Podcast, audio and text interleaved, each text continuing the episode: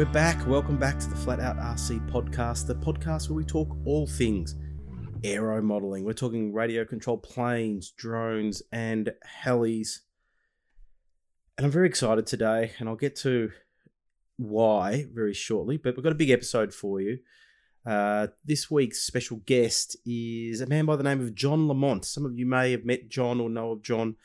Uh, you could say he's the last real magazine slash newsletter publisher independent publisher for aero modeling in Australia, uh, producing a uh, little PDF newsletter every couple of months. Um, so really looking forward. Uh, oh, I've already had a chat. I'm not looking forward to having a chat. I'm looking forward to sharing the discussion that I had with uh, with John. But uh, let's say that John has been on the scene for a long time, and some of his tales are quite interesting. So stay tuned for John. But before we get into our special guest, let's take a look at what's been happening around the traps.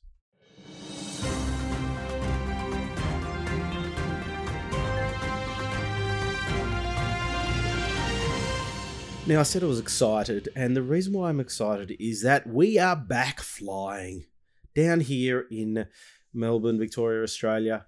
We have been let out. We've been let out to go to the fields. The restrictions have come to an end. We've done an excellent job. We've had something like, at the time of recording this, I think we've had something like eight days of zero cases. So we're doing really, really well. And they've let us loose. Um, and I'm recording this on a Sunday, and the government has announced that the 25 kilometre radius rule for Melburnians, which restricted our access to places 25 kilometres from our house, uh, is taken down, which means I can get back to the flying field. But I'm really happy because I actually went flying today. I went to the last bastion of places where you can really fly locally or at a park, which is Caulfield Racecourse here in Melbourne. If, if uh, into horse racing, you'll know of Caulfield Racecourse. But there's been a model flying club there for a very long period of time, and it's actually written into their bylaws that you're allowed to fly model planes on the inside of the track. And the inside of the track is actually a public park. Now, it's within my 25k radius, and I headed on down there. Beautiful day today, sun shining, light breeze. Uh, I kept it safe. I just took a foamy with me, uh, my RC Factory Edge XL, and it was just so good. Did about seven flights or something had a friend of mine there and uh, met a few other people and just had a chat and had a fly and that's what it's all about and uh, really really amazed at how good it was to get out there and have a fly and can't wait to get back into it whilst the weather is warming up here in uh, in, in Victoria. I've got a lot of more aeroplanes to fly. So for those of you that are in lockdown, we know what it's like. For those of you that have been free for a while, we're back, baby. And uh, Melburnians, let's let's make the most of it. We've still got to wear masks uh, when we're at the field, keep some social distancing rules in place, but uh, I think it's a small price to pay, really. So well done, Melbourne, Victoria. We're back flying. I was getting a bit tired of saying uh, another weekend in lockdown. But there's actually some other news, uh, product news. DJI, the drone manufacturers, announced another new drone, uh, the DJI Mini 2. Now, one of the key features of this Mini 2, they, they did have a, a, a Mavic oh, not the Mavic, oh, Mavic Mini, but this is now called the Mini 2. And one of the big features is that it falls underneath the 250 gram weight limit for drones, which means it's sort of no unrestricted really. Uh, now, what is the advantage of this? Like they say, it's 249 grams. That's how much it weighs. So they're just scraping in. Now, as you can imagine, it's a pretty small drone we're not talking racing drone here. We're talking about that sort of photography style of drone with all the lovely GPS aids and all that kind of stuff and hover modes and all that. So, uh, what do I think of it? I watched a video on it and that kind of thing, and I thought, it's much for muchness. Eh, it's got a great flight time 30 minutes, 31 minutes, they're saying, uh, measured while flying at 4.7 meters per second in windless conditions. So, if it is windier, yeah, those little motors work hard to keep things balanced, especially being so small. Um, I always look at the camera specs to see what they've done, and there's nothing phenomenal. It's really, I think they're reusing some cameras from some older models and things like that. Uh, when we talk about resolutions, as an example, it will do 4K resolution at a maximum of 30 frames per second. Everyone wants 60 or more, uh, which we'll get there. Some some cameras are offering that now. Uh, you can do 2.7k, which actually that's a, I shouldn't 2.7k a lot with the drone, but again only up to 30 frames per second. So the more frames per second, we can do not some silky smooth slow mo. So we can't really do that. So it's it's it's I consider it to be sort of an entry level kind of drone. It offers uh, all these quick shot modes, which we've come to know with DJI drones, the Dronie Helix rocket circle boomerang modes. Got some panoramic photography stuff it can do. They're saying maximum transmission distance is 10 kilometers. Unobstructed, free of interference is 10 kilometers. Um, that's FCC rating. Other ratings say 6 kilometers look, if you're flying 10 k's away from yourself, like wake up to yourself. It's it's just way too far. Uh, and I don't know about you, but when I fly my drone, if I can't see it, I get a bit nervous. I've got a DJI Mavic Air. I get a bit nervous when I can't see it, so I'm happy to fly it line of sight and be able to. Actually, I flew my drone last weekend up at my holiday house and uh, around a, a, block that some friends were looking at, and um, gee, it's pretty nerve wracking when you've got a few obstacles in the way trees and things like that. Uh, but anyway, gave it a crack and uh, had a bit of fun. So, yep, 31 minute flight time is absolutely awesome. Pretty out of a smitty. Oh, well, it's got a 5,200 milliamp hour pack, but the pack's really light. Um, it's got the new style transmitter. And previously, with a lot of these transmitters, the phone went underneath the transmitter clipped on, but now it clips on the top, which is a lot easier actually. It's a, it's a great little uh, advantage of the new transmitter, except that he's a lot bigger than the previous version. So they've got this tiny little drone that folds up, but then you got this massive transmitter, so it defeats the purpose a bit. Who's it for? If you're serious into drone flying or uh, drone photography, there's probably better better options there.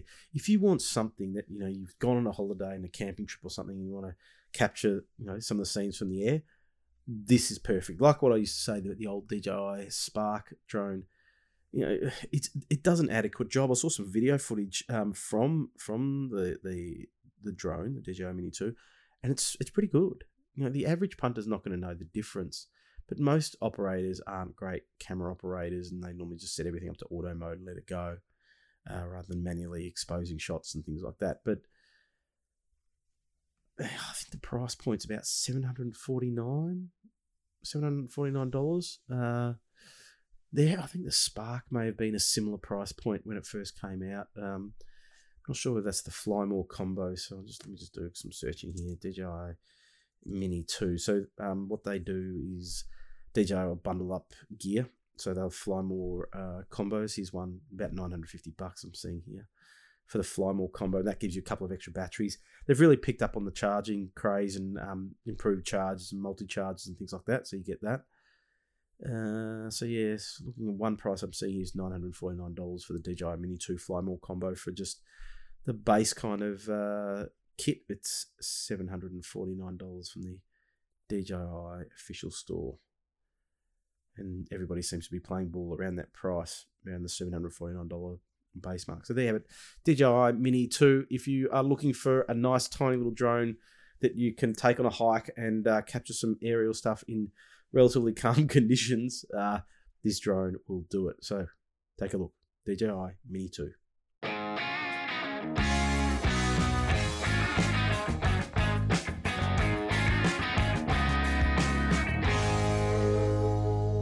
Guest time and as i mentioned earlier john lamont is my special guest and really enjoyed my chat with john uh, for a couple of reasons one he's been on the scene for a very long time. He actually started modeling in the late 1940s, and I love talking to people that have that history, seeing all the changes within the hobby over that time period, which has been absolutely massive. Uh, and so, you know, John was involved very early in his younger years. Uh, he then had a bit of a break with family and work and all that kind of stuff, but came back to it uh, full on and started producing a newsletter uh, primarily based along the eastern seaboard kind of thing with a lot of his articles and um, a lot of them were event reviews and things like that. And John's managed to keep keep it going. Uh, he's 87 years young, I think, from memory. He mentions it in the uh, in the um, interview. I think he's 87. And uh, so he's been doing a great job over the past. I can't remember how long it was. 2009 he started, or it was even earlier, I think. uh, and really just got in it to, to to to help the hobby along. And so I'm always happy to talk to people like that. So please enjoy my chat with a great guy and a great contributor to our hobby, John Lamont. Well, it's my pleasure today to have a very special guest, a man that I'm really looking forward to having a chat with and, and getting to know more about, and that is none other than John Lamont. John, thanks for joining me on the Flat Out RC podcast. Uh, you're welcome, Andrew. Now, John, uh, we're going to get into a whole bunch of different stuff, including the uh, the Australian Model News uh, newsletter slash magazine, as I like to call it, um, a bit later, which you are well known for. But Tell me a bit about the man John Lamont. You know, where were you born? Uh, I was born in South Melbourne, uh, not, not not too far away from Albert Park, where we uh, used to fly our control line models um, in later years, anyway. And I was certainly flying there in my early years. Yeah. Now the know, years ago, I remember going to an some aviation event at Albert Park Lake and saw model planes flying, but um, it was a very different era back then around that time, wasn't it? Especially around the Albert Park, South Melbourne area. Oh yeah, it was uh, it was an era. There was the era of control line flying really, and uh, control line had almost taken over aero modelling. The there was still quite a few number number of people that flew free flight models, but everybody that came into the hobby really aspired to flying control line, and uh, I suppose that, that gave them the ability to fly a, uh, a bigger variety of aircraft. You know, to fly a, a free flight, you've got to have a a model designed for that particular uh, aspect of flying. And you can't fly Spitfires and Hurricanes and things like that very easily as free flight models, but you can fly them quite simply as a control liner. So uh, people seem to, uh, yeah, people always seem to be keen to fly the warbirds. And back in those days, you could fly them on control line without any problem at all.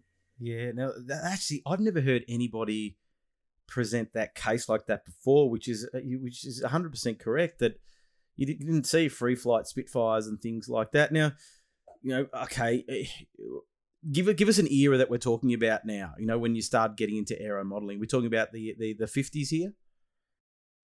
Um, probably a bit earlier than that. I yeah, I probably started my aero modeling in the late, middle to late forties, just after the war, Second World War completed, finished, and uh, I um, I sort of grew up as a, a teenager, I suppose by the time the war ended. But I had the usual interest in aeroplanes that uh, kids had in those days because that was the big deal, was all those different styles of aircraft that were involved in World War II. So uh, that brought out the uh, the aero modelling interest in me, and uh, I uh, I continued that on. And um, I was fortunate, I suppose, probably just after the war, and I ran, ran into the Hearn brothers, and the uh, the three Hearn brothers had opened a small small shop down in the underground cellars down by Queen Street in uh, in Melbourne, and they uh, they were three of them were in the Air Force, and they seemed to take an interest in my flying, and uh, one way or another, I got involved in them, and as I grew and uh, started to work, I, I, got into drawing plans. So I used to draw plans for Hearn's hobbies and uh, for their kits. Oh, really? And, um, while I was doing all that, I um, Jack Hearn took a bit of an interest in my aerobatic flying with control line, and uh, offered to let me use a uh, one of their kits, or built a build actually from one, from one of their kits, and they loaned me a motor because at that stage I was flying with an old ED Mark III, or not an old one, but an ED Mark III diesel, two and a half cc's, and pretty limiting as far as an aerobatic aircraft went. But uh, Jack would loan me one of his um, prototype Super Skylarks that learned to fly with, and I used to go take that down to Albert Park from my house in South Melbourne and uh, fly virtually every every uh, every night and um, seven days a week, pretty much, or every day, seven days a week after school, and uh, developed a, a reasonable uh, standard of, of aerobatic flying and control line. And, and Jack offered to uh, let me fly fly his or fly a model in the um, nationals of that year, 1950, and I. Uh, I flew in the junior stunt that year and managed to win it, which was a bit of a surprise. But that um, that really started me off in my aeromodeling career because by winning that, I finished up. The Hearns gave me the Frog 500 that I was using in the aircraft. Um, one of the prizes was a, um, Hearns Hobbies Tempest 60cc, which is a, a six, sorry, a 10cc 60, which was a, a, copy of a McCoy 60. And then I, uh, I got a third motor, which was a Dooling 29 from America. So I went from flying a, a two and a half cc diesel to having three quite um, powerful glow plug motors, and uh, I sort of went on and flew from there with um, bigger aircraft, and uh, until I uh, started to get interested in girls and uh, instead of aircraft, and uh, that, that, led me out of the hobby as it does to most people. I'm yeah, afraid. it's a recurring, it's a recurring theme that you, well, it, you, goes through. You sort of fly when you're a kid. You uh, you meet a girl, you get interested, so you drop out of aeromodeling, and then you get married and have a family, and uh, you're still out of aeromodeling. And as the family grows, you start to introduce your kids into the into the aeromodeling. So you start again. Yeah. Well, I, I, can I can definitely relate to that um, that as well. And look, so many people I interview have the have the same story. I actually preempt it now and say, and let me guess, the girls came on the scene and you had a bit of a break from aeromodeling. But I just want to wind back a bit. That um, I'm really interested to understand what the scene looked like back in those, you know, late 40s into the early 50s. And like you said, there were a lot of people flying control line. And when you went out down to Albert Park and in the in the parklands there and flew your control line planes, were there other people as well flying control line? Like, would you regularly see people flying control line planes in the local park? Well, I, I, did a, a, lot of flying at Albert Park on my own, well, not, not on my own, but with one of my mates, Barry Angus.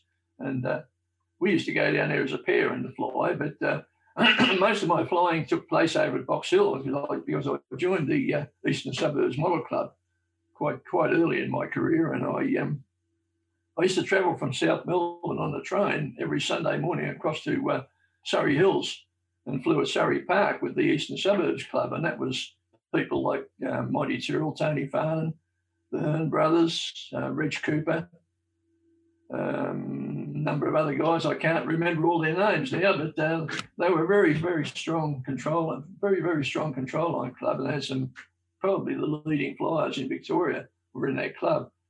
Uh, we used to spend Sunday mornings flying around Surrey Park with uh, big motors, you know, things like Anderson Spitfires, spark ignition motors, uh, open exhaust, uh, two or three circles on the park and making a hell of a noise. no one seemed to worry about it. In fact, all the locals uh, seemed to take quite a bit of a uh, pleasure in coming out and just standing around watching the models go round and round.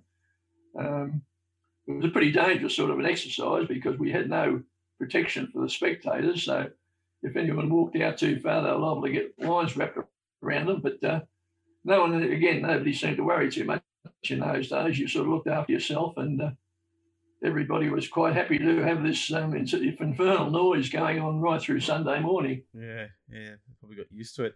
And the when it came to things like you mentioned the Hearns, and you know they were uh, you know did wonders for the hobby here in, in especially in Melbourne when when you'd go to Hearn's Hobbies, was it a busy place? Were, were, were they really thriving retailers and a lot of interest in in the hobby back then?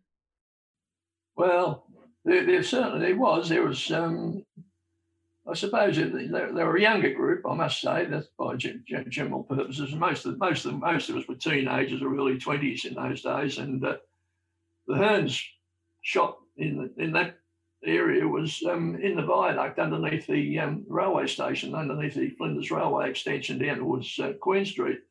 And uh, it was a little semicircular place, and uh, you wandered in down there. And uh, we used to have a what we called our lunchtime club, and a bunch of us that used to work around the city in that area used to come in every afternoon and uh, we'd have lunch at the counter there, standing around talking, and the Hearns boys were in there trying to make a living, mm-hmm. which must have uh, been difficult for them, but they seemed to uh, be quite happy to have the people in there. Um, it was a funny little place because it was full of diesel fumes. They used to sell their motors in there, and they always made sure that before they sold a motor, they could uh, demonstrate that it would run. So there was almost uh, almost entirely a uh, a cloud of diesel fumes floating around the shop, which gave it a, um, quite a quite a strange atmospheric uh, feeling when you went in there. Yeah. Were there when it came to choice of models and equipment? Uh, was there much of a choice? You know, Hearns was. Um, I was looking at some control line stuff online the other day, and I saw a lot of people flying Hearns design models. But you know, was there a choice in in the equipment that you could use? Um, we're a bit limited in with motors because just after the war, you could it was almost impossible. In fact, it was impossible to buy American motors over the counter. Uh, some people used to work deals with uh, crews on ships and things like that and managed to get the odd motors into Australia, but uh, you had to know the right sort of people to do that. Um, the rest of the people, like myself, I had to make do with what came out of England. And uh, the model, the motors coming out of England, of course, were very small diesels. That's what the, well, that's what the English flyers still fly. In fact, they uh, they still seem to like their little diesels, but uh, that was all we could get hold of. So there, there was a range of there was a very good range of models available, uh, and they covered quite a scale, and from models you know, uh, three quarter cc diesel engines up to uh, up to two and a half cc diesel engines, and then the, as the bigger glow plug motors started to appear out of England, things like the Frog 500, um, the, the, models started to get a little bit bigger, and you could get up to uh, models that were 40, 48 inches wingspan, or maybe a little bit larger, and uh, follow, yeah, and then we actually followed the American trend from there on. We, we got away from the English style of aircraft and started to fly the American style with the larger motors. Hearn, Hearns obviously were making a lot of kits in those days, and uh, they covered virtually the full range of models for whatever side motor you're interested in flying. Hmm. The who were some of the uh, the gun flyers back in the day? Who were the people that you looked up to when you were flying? Thought they were great pilots. Oh well, Monty Tyrrell was one of always one of the leading control line flyers. Uh, Monty was a late convert from free flight, and uh, he used to uh, used to scorn the control line models for quite a while, but he eventually had to join them, and he became a, a very very good control line flyer, a very good aerobatic flyer. Uh, Tony Farnan was another one. Tony was a very good aerobatic flyer. Uh, Johnson, who was well, all these people now have passed on, I'm afraid. Uh, so people around now probably wouldn't even know who most of them were, other than maybe Tony. We know. Well, see, I've met Tony.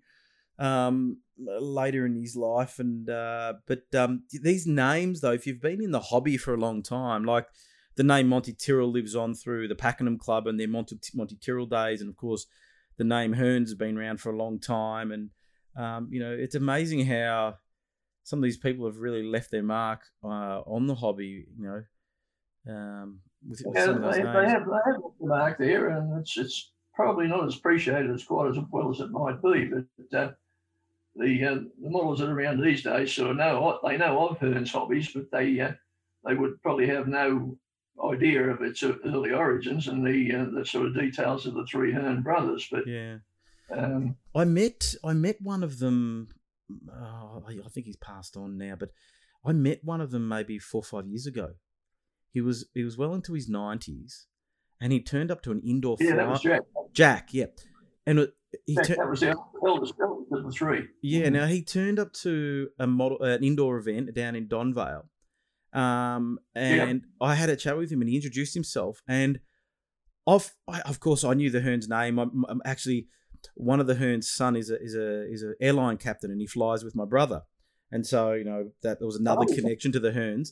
But uh, that's Adrian. That's yes, um, That's right, Adrian, and uh, and it was a second yeah, yeah, and um, but yeah, so I met Jack, and I felt like I was in royal, uh, in, in front of royalty. I because as a child, you know, I knew the Hearn's name. I'd I'd read about the Hearn family and and hear about them in magazines and things like that, and I could not believe that he was standing in front of me. And he was, I think, about ninety one at that time, and he said he was still flying. He still would go out to the local park with an electric plane a foamy and he'd go and fly and I was just absolutely amazed uh, you know at, at and the, having the opportunity to to meet you know one of those you know major players in the hobby in the early days but um yeah I, am assuming he's probably passed on on now but um Yes, he did. He, he died. He died just um, early in the year at the age of ninety nine. Oh, so yeah, gee.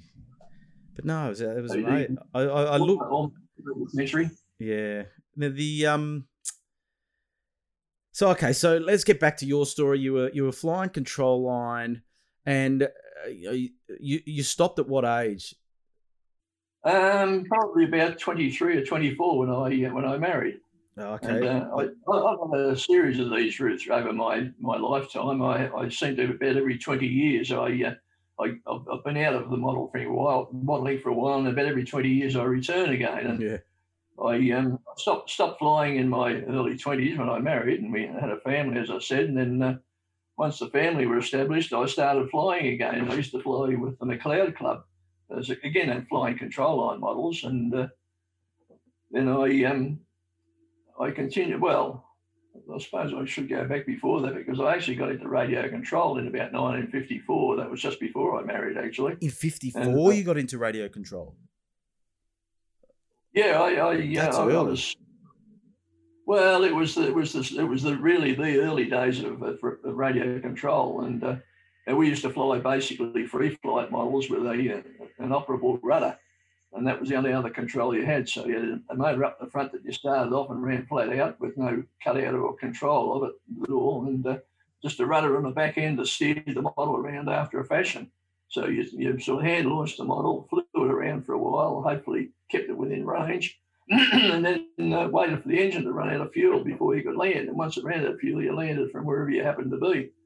So it was a pretty hit or miss sort of a caper, but uh, but it was uh, it was the earliest form of control that we had. And, and uh, well, I've heard that the systems weren't very reliable back then. What was your experience like with them?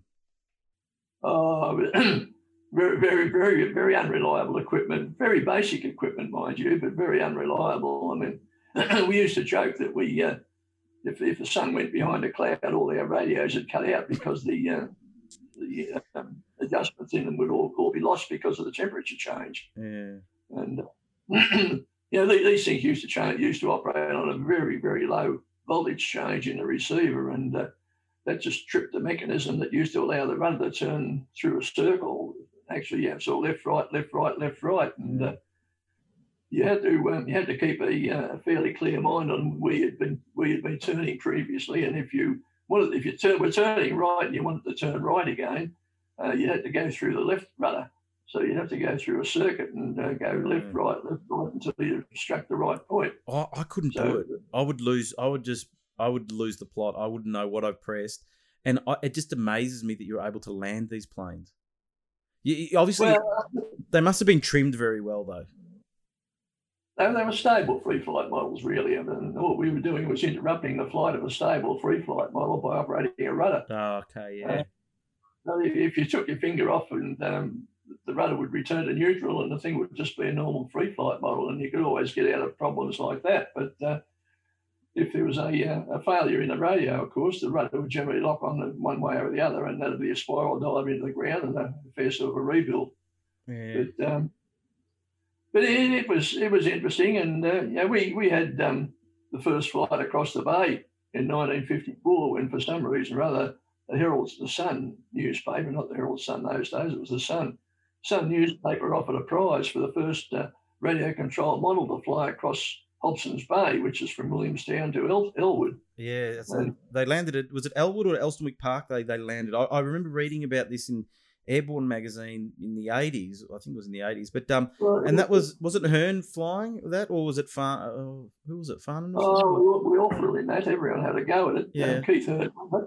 But uh, we had a, an RAAF crash boat uh, on on tap from the RAAF, and we we had one person on the beach at Williamstown launching the models and flying them out to sea. Yeah. Another pilot then on the crash boat who flew it across the water, and a third pilot on the ground at Elwood to land the thing. Ugh. Nominally, if we got it there. Yeah. Um, and of course, everyone then was on the uh, on what we're on 27 megacycles. I think the uh, the, the um, Citizens band radio. Yeah. But it was strictly one radio one at the time, so you had to switch from one, uh, switch one on and switch one off, and make sure that you only had one operating. And uh, the whole thing was a pretty hit and miss affair. I mean, none of us had any idea how fast the models were going to fly.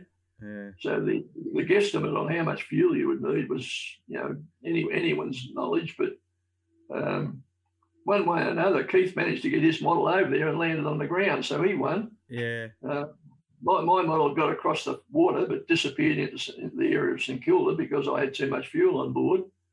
Um, many of them, and mo- most of them, in fact, finished up in the water uh, because their engine stopped before they ever got uh, clear of the bay.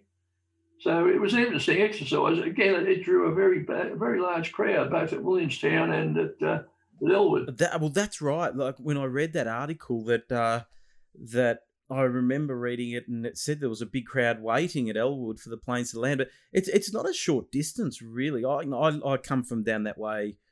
You know, mm. I used to travel down to Elsternwick Park and watch people flying gliders. I was living in Brighton and at the time, kind of thing. But um, yeah, that's it's uh, you know, uh, it never happened today to be able to do something like that. But well, it, it, happened again later on. I think it was the 19 around that must have been about 1960 or so, yeah, early 60s, and uh, they uh, they did the same sort of thing, but flew from a helicopter. They didn't use a crash boat. That's they right. used a helicopter. Yeah, uh, I remember reading about that as well. Yeah, that was with multi, that was with multi-channel stuff, and that was re- really a pretty straightforward exercise by then. I mean, the radios were reasonably reliable, and the aeroplanes were good, and they had um, full full house controls in them, so you could handle the aircraft quite well. Yeah. So the so the the model that you used to try to get across the bay, you said that it was carrying too much fuel. So what? It was just too heavy the plane with all the fuel in it, or what was the problem that you had no, with that? No, there's no problem with the uh, the weight of the models. I mean, as I say, they were just stick and tissue aeroplanes, and uh, they were they were light enough. It was just a question of not, you know, no no previous experience at the thing, and not not understanding how fast the models were going to fly because they actually flew quite fast. And they were a bit faster than the crash boat with, with the tailwind and plus the speed of the air, the airspeed of the aircraft. They were travelling quite quickly, and um, we, we, we, were. I think everyone that was involved in the thing, you know, well, greatly underestimated the uh, the amount of fuel that we would, or overestimated the amount of fuel we carried. Um, I'm sure I'm quite sure that very few people would have been would have been fortunate enough to have got down on the other side because the engines just wouldn't have stopped. Oh, so that's yeah. So you had to really make sure you had the right amount of fuel so that the uh, you get the plane to stop and glide down for a landing. I, I, I, say it was all guesswork. You know, we, none, none, of us were really prepared for it. It was just one of those things that someone decided to be a good idea the newspaper was backing it, and uh, we were all a bit enthusiastic to have a go and see what happened. Did you feel like it was something special at the time that you felt you were part of something that was sort of groundbreaking for the hobby? Oh, it was different. I, I don't know about groundbreaking because it's not a thing that's continued on. We, I mean, it, it, would be a simple thing. Well, I have been involved in recent times with um, duration flights with Anthony Mott. Yeah. And um, you can sort of set yourself with the current gear and the equipment that they've got now you can set yourself to do virtually anything with a model aeroplane that you wish yeah, to do. That's true. But in, that, in those days, it was a it was an unknown factor in everything. You know, the, the models, the engines, the fuel amounts, the operation of the radio. No, no one had any great confidence in any of them. Mm. So, Were you you weren't involved with? Uh, there was a flight that was done many years ago with a, a radio controlled plane across the Nullarbor Plain.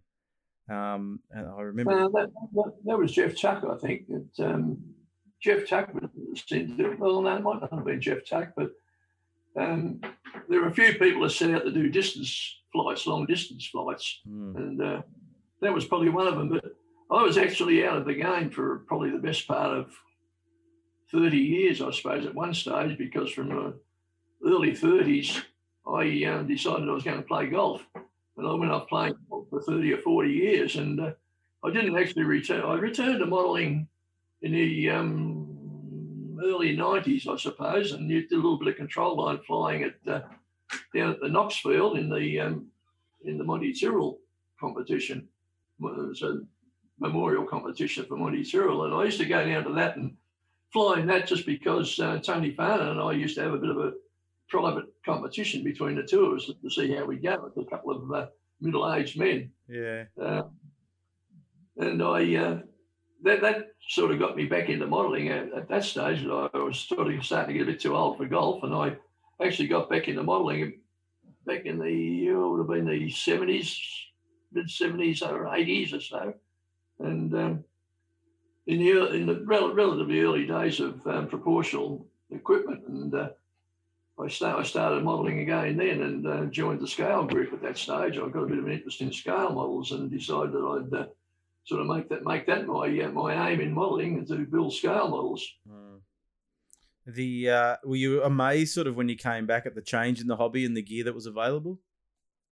Um, yeah, well, when I saw the radios, because I'd been out of touch with it really completely, I, had gone along to air shows and seen people flying model aeroplanes, but I'd never got into any detail. But when I found out about the um, the types of uh, engines that were available and the radios and the proportional control that was available at that stage, I uh, I was quite enthusiastic about it again. Although I, uh, I had to sort of teach myself, I had to sort of teach myself to fly again. But um, but it was um, it was a different experience altogether. I mean, you could build. You, I found then you could build a model and be 100% certain that it was going to fly for a starter, and also 100% certain that the radio was going to work every time. Mm-hmm. So you, you came back, you got into the radio control, and you got into the scale scene. What were some of the planes that you built back then? Some of the scale planes. Um, well, I, I, never really built very many models I didn't break any many, break many models either, so that was always good. But um, I suppose I, uh, I, got a couple of kits from Tony Farn, and that was really what started me off again. I I, actually ran into Tony one day when he was still over in the Crown Street shop and or the factory rather, and uh, I um, he got me back and interested again, and uh, I, I, bought a couple of kits from him, and I, I built a, a Piper Cub, which I flew for years and years, and uh, a bit like Grandpa's axe, you know, I crashed it a couple of times and rebuilt it, and uh, it became a new aeroplane again. But uh, it was uh, it was a good experience, and I uh, I built a, I scratch built a few aeroplanes from there on of my own, and but I, I, haven't really built all that many scale aircraft. It's just a, a I mean, the, the current one that I have now that I'm, I fly, well, I haven't flown it for a year or two, I must admit now, but the last one I was flying was a, a spacewalker, and that's probably 20 years old now. In fact, it's about 22 years old, I think. So uh, it's been around for a long time. Did you ever compete in scale competitions or any other competitions when you came back or not?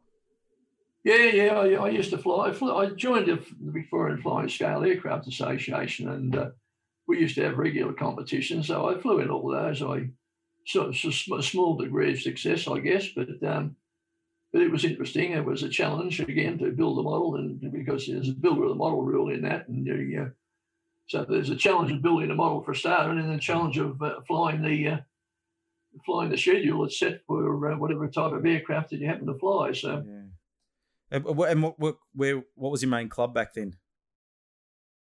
in the Scale Association. Yeah, where were you flying? Oh, well, the Scale Association has never never had a field of its own. They rely, they rely on the goodwill of clubs, in actual fact. And uh, the general, uh, we flew all over Victoria, and uh, I suppose um, as far as the north border, we, we flew up to Albury. We uh, we flew around all the suburban clubs. We flew around all the the close-in regional clubs. Um, we used to travel all around the place, I suppose, purely because we didn't have a field of our own to fly from. But um, the Scale Association is made up of just a, a group of people from various uh, VMAA affiliated clubs who have an interest in scale aircraft as well. And it's just a special interest group. And uh, like most special interest groups, they don't have a home of their own. They just wander around and uh, fly wherever they get an opportunity. So we're talking about what mid about mid eighties by this stage in your in your flying career when you were really getting into the scale thing? Yeah, middle eighties to uh, early early nineties, I suppose, and uh, that was when I really started flying again. And uh, I, I, I flew scale models up until well, three or four years ago, and uh, I um, for no particular reason, I suppose, I uh, I haven't been flying very much. I, in actual fact, I've gone back to flying control line models again. There's been a bit of a resurgence recently, I think, of control line flying. I know that uh, you know the, the, a few people down at the Doncaster Club are flying control line, and I know that Pakenham Field uh, has put a control line circle in. So I think it's one of those. I think it's one of those things where if other people see see see it happening, say at a flying field, it attracts people to it, and they want to. Buy, Then they go and buy a model, and they get into it, and it builds sort of a a community around the control line flying. So it's good to see. Because you know, I, I, I, tell this story about my son, who's what thirteen now, and oh, maybe three years ago, I said to him, "Charlie, why don't you come flying with me? We'll fly, I'll teach you how to fly a plane." and he said to me, "Daddy, what are those? I, I want to try the one that you hold on to." And I said, "Oh, control line." He goes, "Yeah." And I said to him, "Why? Why do you want to do that?" And he said, "Well, I think I'd be able to do that because I'm I'm holding on to it." And I thought that's a, that's a really smart point that it's it's different to that radio control. It's that physical connection to the plane now. Um, and I didn't, I never thought of it. And he was, he would have been, you know, nine or something at the time when he said that to me. I thought, well, it's a good point. Yeah, I've heard I've heard a number of other people say the same sort of thing, and it's it's it's true in that respect that you you do actually have a connection with the aircraft. Uh, to fly a radio model, you, you're totally disconnected from it. You're relying on radio signals that you can't see, and you don't you don't know anything about them except that you know that a, you move a stick one way, a control surface or somewhere on the aeroplane is going to move in the same fashion. But uh, with a with a control line model, you're actually connected to the aircraft, and you can actually feel the effect of the aircraft flying through the wires. It's um, it's it's a difficult thing to describe, I suppose, but you you do actually have a, a genuine connection with the aircraft that's fifty or sixty feet away at the other end of a wire cable. Yeah, I was watching a, a video recently of a control line competition, almost like a a race, and they had three pilots flying at the same time, and it's it's quite funny to watch because you know you can just see these people dancing around in this you know center circle. But the thing that amazes me is how they can remain standing. Oh, did you ever get dizzy going around in circles? Because I just have this picture if I tried it that I would just get dizzy and fall on the ground. Well, you can you can get dizzy, and, and people do, but that, that was one of the things that I had to sort of take some care with when I started back again, because at that stage I was a getting to the uh, elderly gentleman stage, and I was a bit wary as myself as to whether I could continue to go around in circles. But it's um it's a bit like um, riding a bike, I suppose, is always something I, I can refer to. And uh, once you've learned to fly, you seem to be able to fly. Uh, the physical side of it, of standing there and going around in circles without falling over, is something else again. But I've always found that generally, if you're concentrating on the aircraft and watching what the watching the aircraft itself to see what it's doing, you, you don't take too much notice of the background, and you don't notice the the trees going past you at a fair, fairly quick, high rate of knots. Um, if you, the more you concentrate on the aircraft, the, the less distracted you are by the you know, scenery around you, and you uh, you feel quite comfortable with it.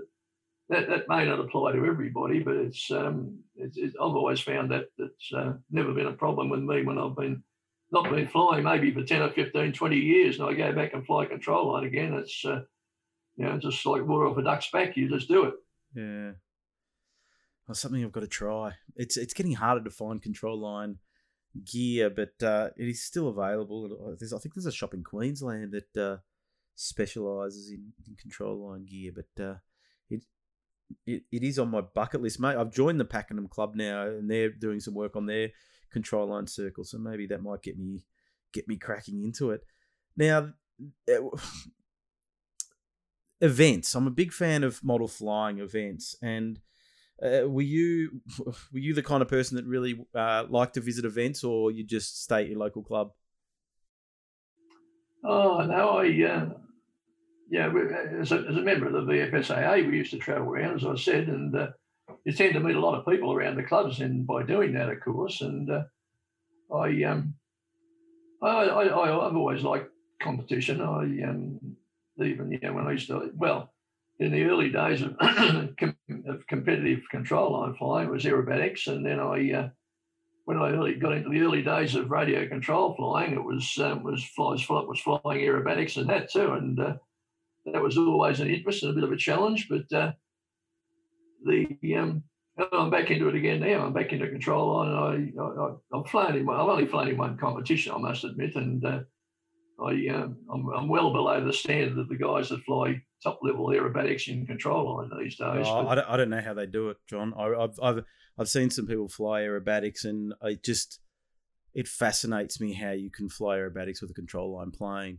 and it's it's that kind of thing. It's, it's there's a lot of if anyone out there that's listening has never seen aerobatic control line flying, jump onto YouTube or something and and take a look. But it is just jaw dropping to watch people fly aerobatics you know, with a plane hanging off yeah. a string. It is just amazing. Yes, it's, it's very precise flying, and it's um, you've got to have a a fair bit of nerve too to uh, to manage it because they're uh, you know you've got to you generally got to perform at a relatively low altitude and you, you know very well if you make a mistake your aeroplane's going to be wiped off so uh, you've got to have the confidence to uh, to overlook that and uh, press on and, and, fly the schedule and the the FAI schedule that they, the top level flyers fly to is is quite demanding um, as far as as far as for the pilot and the aircraft as well. I mean, the aircraft has got to be a a, a well-trimmed aircraft which will turn very sharply and, uh, and re- respond virtually instantly to any in- control input that's given to it. Uh, and the pilot has got to be uh, smart enough to be uh, to be able to handle that and uh, you know anticipate anticipate any any problem that's going to come up and try and compensate for it before it uh, causes a problem with the aeroplane. So it's it's it's, it's a difficult thing to do. Yeah. Now, Australian Model News. Uh, a lot of people would know your name from. It's a free publication, online publication that you've been mm. putting together. Now, tell me when did when did that all start? When did you start producing that uh, that magazine? Well, it, it, goes back a fair way now. Back in the early '90s, when I joined the Scale Association, I'd been in the Scale Association for a couple of years, and the guy that was doing the newsletter editor the newsletter um, publication for the uh, the FSAA wanted to stop, and uh, I put my hand up and said, "I'll give it a try." And I I did that for about ten or twelve years, and uh, for one reason or another, I decided I'd had enough at that stage, and I. Uh, I, I, dropped out of the editorship of the uh, VFSA newsletter, but I found that I still had a a lot of people I wanted to keep in touch with. So I decided I'd start up a little newsletter of my own. And, and that's what it was. It was only a little 12 page newsletter when I started. That was in about 2009.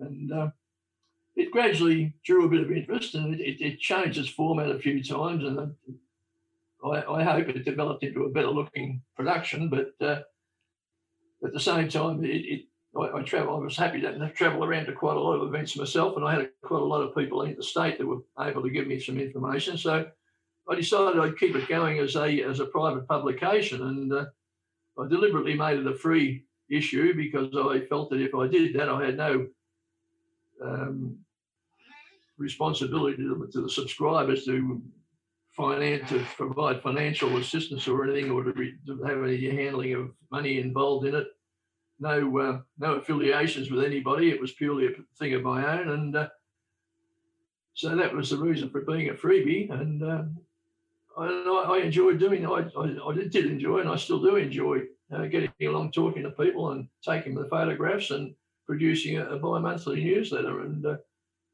it seems to have been relatively successful. It's um, you know, aero models are a pretty cheap bunch. They don't like to spend more money than they need to when they're in their hobby, but so I think the fact that it's free has probably got a bit of an attraction to it.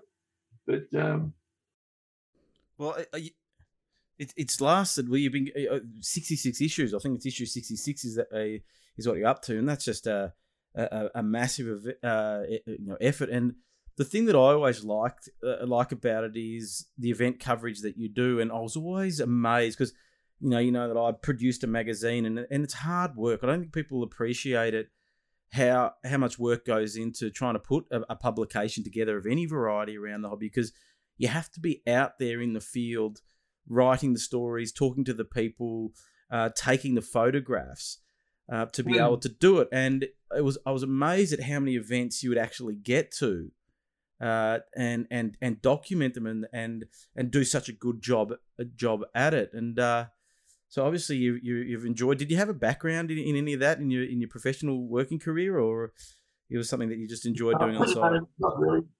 Uh, I was a, I was an engineer by by profession. I started off as a draftsman, which is what led me to drawing the plans for Hearn's Hobbies. But then I uh, I was, I was I worked in process engineering in the paper industry and the pulp and paper industry, and that was that was my uh, my uh, nine to five job, and the the aero modelling part of it was just a, uh, a sideline. Yeah, well, it's uh, it's good that it's uh, still going. It must be hard uh, at the moment trying to get a lot of content because you know this year with uh, being locked down, we haven't been able to run any events. And I think I mentioned to you on the phone the other day, I'm sort of lucky that I stopped the magazine when I did because I would have really, really struggled this year in trying to get enough content for the magazine. But uh, how are you getting? You've got a number of contributors. I've noticed. Um, are they? Uh, have you got a good network of contributors that can help you put the news newsletter together? Well, I'm relying on, well, I am relying entirely on contributions at the moment because, of course, you know, we're, we're not allowed in Victoria, we're not allowed to go outside the door really, and we certainly can't go to flying fields. And uh, there, as a consequence, there's been absolutely nothing going on here for what since March, I suppose. Yeah, and, uh, it's been dead. I, I, I, thought I was in big trouble right from the start of the year, but um, fortunately, um, people have contacted me, or I've contacted people, and they've responded with uh, information on their workshop activities, and that's really what's kept me going for the last uh, five or six months. Is just the uh, the amount of work that people are putting in in their workshops. How can you? How can people access the newsletter? Where can they get it from? Uh, well, I, I, I have a, I have a contact address, a contact email address uh, in, in every newsletter, so people can contact me directly. But I do find really that a lot of people get uh, a, copy or are shown a copy by one of their mates in the club, and uh, that generates a lot of interest. Um, some of the clubs distribute the newsletter around among their own people or put it in their uh, on their website for their people to read, um, and I generate a few more from that. But the Bendigo, the Bendigo Club is good at doing that they've got I think a page dedicated to to uh, Australian model news, um, and oh, that's where I see a lot of yeah. Yeah, the old Bendigo Club does. it. There's two or three clubs do that, and some of them just distribute it privately to their own people, just send it around to their own membership list. But uh, but I've, I've got a the subscriber list of probably the best part of 700, I think, seven, 700, 750 people that I send it out directly to myself. Sure, it's pretty good. Uh, but I don't really know how many copies or how many people read it. I've, I've got some overseas following. I have to send a, a few overseas to people one way or another. Um, I have read, I have readers in America, Canada, and Italy, England. Um, surprising, actually. I, at one stage, I was running a web page, and I'm in a bit of trouble with that now. But uh, trying to maintain that, but I um, I was running a web page and it popped the newsletter popped up in some very strange places. I was quite surprised. And I had to look around to see where people originated from. Yeah, yeah. But, uh, it is amazing how you know even down here in remote Australia that we can produce a piece of content and you know there's people all over the world that will uh, will grab it and now with a lot of the digital platforms you can you know with this podcast I can see where people are listening from and you know there's a lot of people in the US and uh, in the UK, um, know, through Europe that, that actually listen to this kind of stuff. And uh, so we, we've got better ability nowadays to see where people are coming from. But uh, no, it's it's it's it's really things things have definitely changed, and it, it's it's one of those things. I'd love to get your opinion on. You you you you've seen. You know, you were there in the very early days of aero modeling, really, and control line, and then the early days of radio control, and then you fast forward after having a break, seeing sort of the modernization of the hobby, and then right through to nowadays. Uh, do you, uh, you know, what do you see as the future for aero modeling? Um, it depends how you, how you, how you consider what you consider to be aero modeling, I suppose, to some degree. The uh, the old style aero modeling, where you uh, start with a plan and a stack of wood and build an aeroplane yourself, I think that's that's just about disappeared. And uh, the, the, only places where you see it remaining almost entirely now is in um, scale, where if, because if, and only for the sure, pure, pure reason, if you want to build a scale model, you've really got to do it yourself. Um, but every other avenue in, in, in modelling has turned into a um, you know a, buy it and fly it sort of a deal.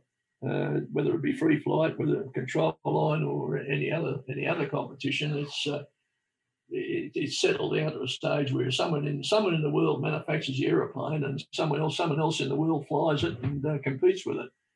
And, um, I'm afraid that's the uh, that's a bit to the detriment detriment of, of, modelling as we used to know it. But uh, that's probably just a general course of things. It's it's it's more of a sport now than a hobby. I think it's uh, the um, the competitive side of it is really what's keeping everything going. Mm. Do you think that you know the uh, the younger folk are missing out on on aspects of the hobby that you experienced when you were younger? Like, do you, do you feel that we, we're missing out on an experience that was great? Well, depends on your outlook, I suppose. I mean, we, we grew up in an era where if you wanted to do something, you had to go and do it yourself. Um, there were very few people around to, to help you. I mean, the people that were there would help you, but it wasn't uh, it wasn't as simple as it is these days. If you if you can go into a shop and look at the aeroplane and say, "I like that one, I'll have it," and there you are, you were set, up an aeroplane ready to go. Uh, all you've got to do is learn to fly it.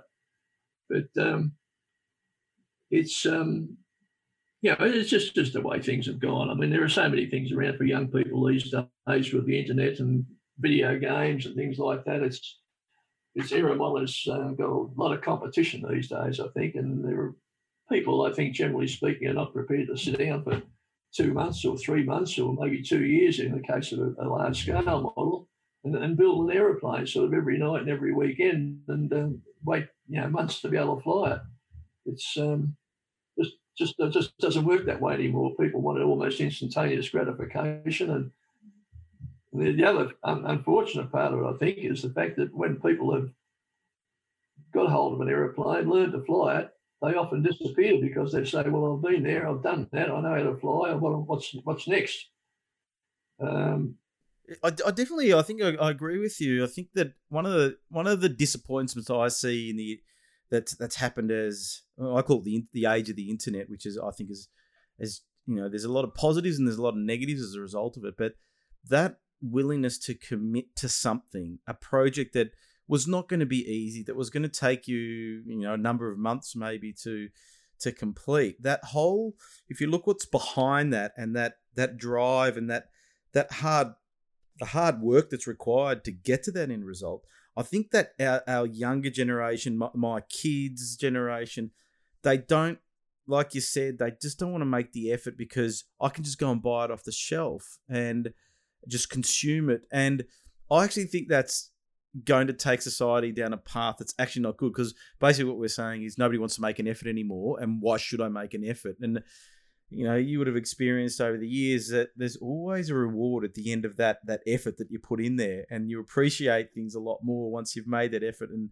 and often you you come out the other end a lot more educated and a lot wiser as a result of making that effort. And I think that's that's probably the biggest disappointing thing, which I'm 47 years of age, and I can I can remember the days when you know in 1980 something I built a, an Aeroflight glider, and I had to sit down. and It didn't happen in a weekend. Like you can build an ARF glider in a weekend nowadays and mm. be flying it you know Monday morning if you wanted to. And uh, the look and the, the, the pride that you had once you finished that model and you have it sitting in the living room and before you went to go and fly it, it's just those little things I think we just miss out on nowadays, which which is disappointing. But you know, I, I know that my kids are dro- growing up in a different generation, and they'll have different experiences, and their world will probably be a bit different to to what mine is. But um, I don't know. I don't know whether it's going to be positive or negative, but I hope I hope it turns out to be positive for them. But it's definitely different. Yeah. I, I, can well remember talking to Tony Farnan when the first of the ARF models started to appear, and uh, Tony uh, was pushing those pretty hard, and he made a very successful career out of selling ARF models. And uh, but I, I, said to him early in the piece, I said, you know, I don't really like them, and I don't think they're going to take off. They're, they're, they're, sort of not not the hobby as we knew it. And Tony said, "Oh, I'll give it a few more years, and it'll uh, it'll take over." And I think that's the way it's gone. It certainly has taken over. And uh, do you know what's interesting, John? That I've got some magazines uh, from the UK and they range from sort of the 1965 to early 70s period. And um, mm. beautiful, beautifully written mag- magazines that that traditional old style of writing and a really formal way of writing, and they're just entertaining just to read read the, the, the language and the, the English words you know, on the page. But they they were complaining back in between 65 and 70 they were writing articles about the decline of the hobby because nobody wanted to build they could see it happening back mm. then, and and it, fast forward, it's something that hasn't changed. But I think I've got it's, it's interesting. I've got some friends that do enjoy building from kits, and uh, definitely the industry for kits has has been decimated. But what's brought some of it back, and like you were saying in that scale scene, is um, the ability to laser cut um, plans now. So they're dig- digitizing plans putting them through a laser cutter And so now you can they basically cut on demand. So if you want that super chipmunk with you know for 100 cc gasser, you know, large scale plane, you just place an order. The company will cut the kit and they'll give it to you um, to go and build. Then there's sort of these cottage companies, especially in the US, that are making the fiberglass cowls for them and the canopies and all that kind of stuff. Um, so there is this undercurrent of, but you have to be a really, really avid modeler because it takes skill and a lot of time to you know produce, you know, to, to get to the end result. And it's something that I look forward to doing when I retire. I, I, I always want I want to build a super chipmunk and I want it to be big. A bit like um you know uh, Tim DeHaan who we've had on the podcast has also um, been in uh, your newsletter. Tim is really getting into that building side of things. So it's sort of you're 100% right. It's the scale guys that are really holding on to that. Everybody else really isn't. But um, yeah. it's there, but it's like you said, it's not. We don't ha- we don't have to do it. That's the thing. I think that uh, you know we don't have to go and build a kit. We can go and buy that aerobatic plane that's an ARF. And we can spend a weekend putting it together, and we'll be off flying at the next weekend, kind of thing. Um, and as long as that choice is there. But the thing is, the other thing I think, oh, here's a question for you. Over your time um, flying model planes, do you think that the hobby has become more affordable or less affordable? Um, it's an interesting question. I, I, think it's become more affordable because you uh, when, when you sort of look at the uh, the cost of the cost of radio in particular, and um, yeah, when, I, when I'm talking about radios, I'm not talking about top end radios where you can pay an awful lot of money for something that's got all the bells and whistles on it. But what what the sort of radio equipment you need to operate an aeroplane these days is relatively relatively cheap. Um, the models are still maintaining a, a reasonable value. Um, and and I think you know that when you consider it by comparison with um, weekly or a monthly wage, I, I think modelling generally is probably probably cheaper. It may not continue that way because I just saw a mention just a while ago that balsa wood was going to become very expensive because of the demand on the uh, on the material for uh, for of all things the um, wind generators. True, yeah, um, I, I, read that in your latest um, latest issue of the newsletter, and and and you're right. You know, I was in China a few years ago talking to a manufacturer, and and he was telling me how expensive balsa is becoming. It's hard. He said it's hard to find good quality balsa, and yeah. it's getting more and more expensive. And you know, the other thing he said to me, it's very hard to find workers that want to work with balsa in dusty environments. And he was pushing more towards building composite planes. Um, but the composite planes don't work well in smaller sizes. They, they work. They're okay when you get up to the you know 60 cc sort of an up kind of thing but in the smaller size they're just too heavy uh, and the wings are too heavy and that kind of thing so you're stuck with sort of the hmm. balsa but um yeah there's a lot of things working against us really in the hobby uh, that's why i appreciate what we have and the effort that a lot of the manufacturers go to and, and i've met a number of them and none of them are making a lot of money none of them are making a lot everybody thinks that they're these people just driving around in ferraris and that kind of stuff and um, and what I've found is that a lot of them are really passionate about about the hobby and into model flying, and that's why they do it because it's just that they love it. You know, it's their passion. Mm. But um, yeah, we've got we've definitely got a few things uh, working against us, and and I agree. I think that it has become more affordable. I know that because when I was a kid reading Airborne magazine in the '80s and looking at the prices, going, "Gee, I'd never be able to afford half of this gear." And now you can go and buy a radio for 150 bucks, 200 bucks that's going to outstrip yeah. anything that was available in the mid 80s and it's it's you know it's super reliable at the same time and and then of course we've got the electric aircraft that came into it did you get into electric aircraft at all no i haven't i've, I've dabbled a little bit with indoor electric aeroplanes but i uh, i'm a bit a bit too much of the old school i like a big noise big oily noisy motor yeah. up the front no. that's what the real that's what i like to have as well yeah no i like I, I there's something about it when during this lockdown, I pulled out a plane just to do a bit of maintenance. I thought I, I want to just check the tuning because I was never happy with it.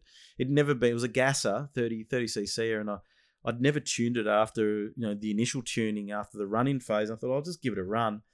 That feeling of just starting that plane and the engine ticking over, I don't know about you, but I just get excited. It, it, it feels like you, have achieved something. I don't. It's it's weird, but it's like the electric motors is just plug the battery in, and yeah, you know it's going to go. But with that that the noise and the vibration and everything, it's just something about it. I, I generally fly personally. I I a lot of the smaller aircraft, you know, under that sixty inch size, I have.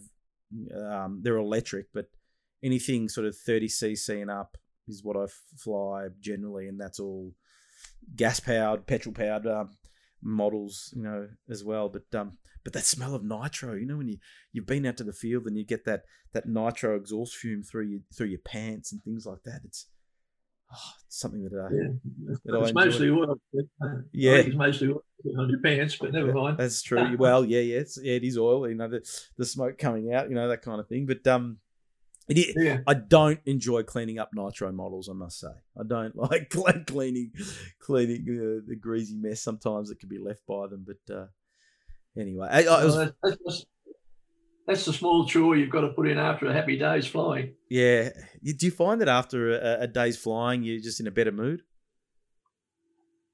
Um, Probably, but probably not so much if I've got another hundred miles or so to drive home. That takes a bit of the shine off it. But uh, yeah. uh, but uh, no, I, I, think yeah, you get a lot of you get a lot of satisfaction, particularly if you've got an aeroplane that you've put a bit of work into yourself, that you may have built it built it entirely yourself, and the fact that you can go out and have a, a day's flying, hopefully successfully and without any crashes, and, uh, and get home with a model in one piece, all ready for the next event next event that you want to go to. It's um, it's it's very satisfying. Well, I found it very satisfying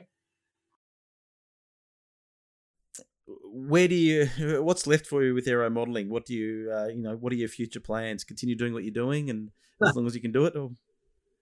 But my future plans are getting very short i'm afraid. At my age i'm i'm, I'm 87 now and uh, as i say I'm, I'm, not i haven't flown a control i haven't flown a radio models for probably two or three well with the exception of an indoor small indoor electrics. I've had, had a couple of flies with them but uh, I haven't done any really decent sort of flying, outdoor flying for quite a while, other than a bit of control line flying. And uh, I, um, I really can't see myself.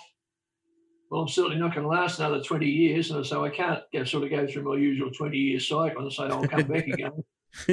yeah, that's not going to happen. But um, but I, I, still, you know, I'm still maintaining interest. I'm looking very, very, very forward very much to getting back out on the flying field with people and. Uh, you know, photographing their models and still producing the newsletter and just talking to my friends. Yeah, I made a lot of friends over the years all around Australia and um, outside the uh, outside Australia for that matter too. And uh, I, uh, I'm quite thankful for that. It's probably, you know, I, I, would never have been a good enough golfer to make friends like that. And I um, opportunity in any other fields of sport to travel around. So the aero modeling's been kind to me, I feel.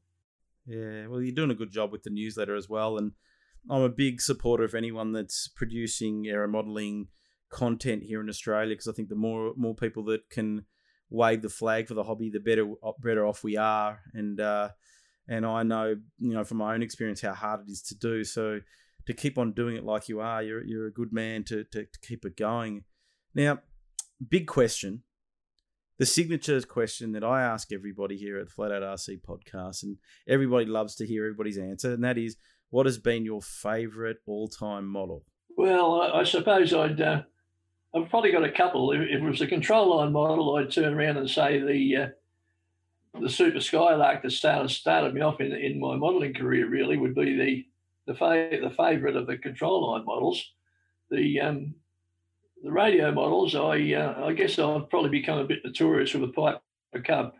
I, I, flew a Piper Cub for must have been 10 or 12 years in competition all around the place. And uh, I enjoyed flying a Piper Cub. It's a, it's a lovely aeroplane to fly and very docile and uh, not, not, not, not easy to fly, but not very hard to fly either.